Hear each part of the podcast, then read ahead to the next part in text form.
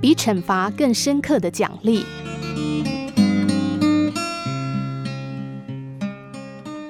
这是一个关于爱的教育的故事。有时候，宽容和爱比惩罚更能够让我们的孩子健康成长。这件事发生在一个法国家庭。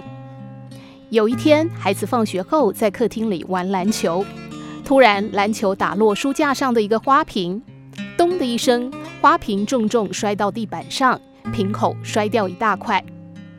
这不是一般的摆设品。而是一代代传下来波旁王朝时期的古董。孩子慌忙地把碎片用胶水粘了起来，胆战心惊地把它放回原位。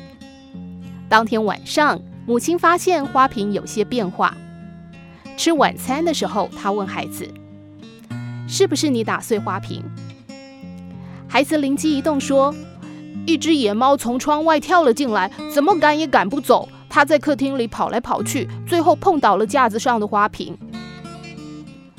母亲很清楚孩子在撒谎，因为每天上班前，他都会把窗户一扇扇关好，下班回来时再打开。母亲不动声色地说：“是我疏忽了，没有关好窗户。”就寝之前，孩子在床上发现一张便条纸，原来是母亲要他马上到书房去。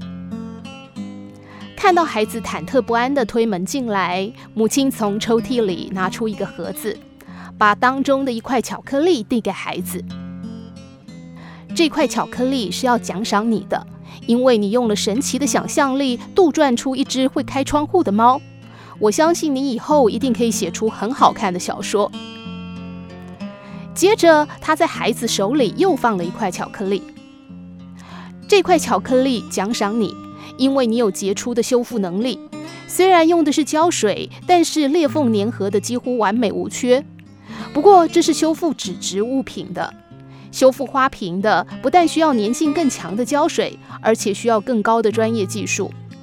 明天我们就把花瓶拿到修复师那里，看看他们是怎样让一件工艺品变得完好如初的。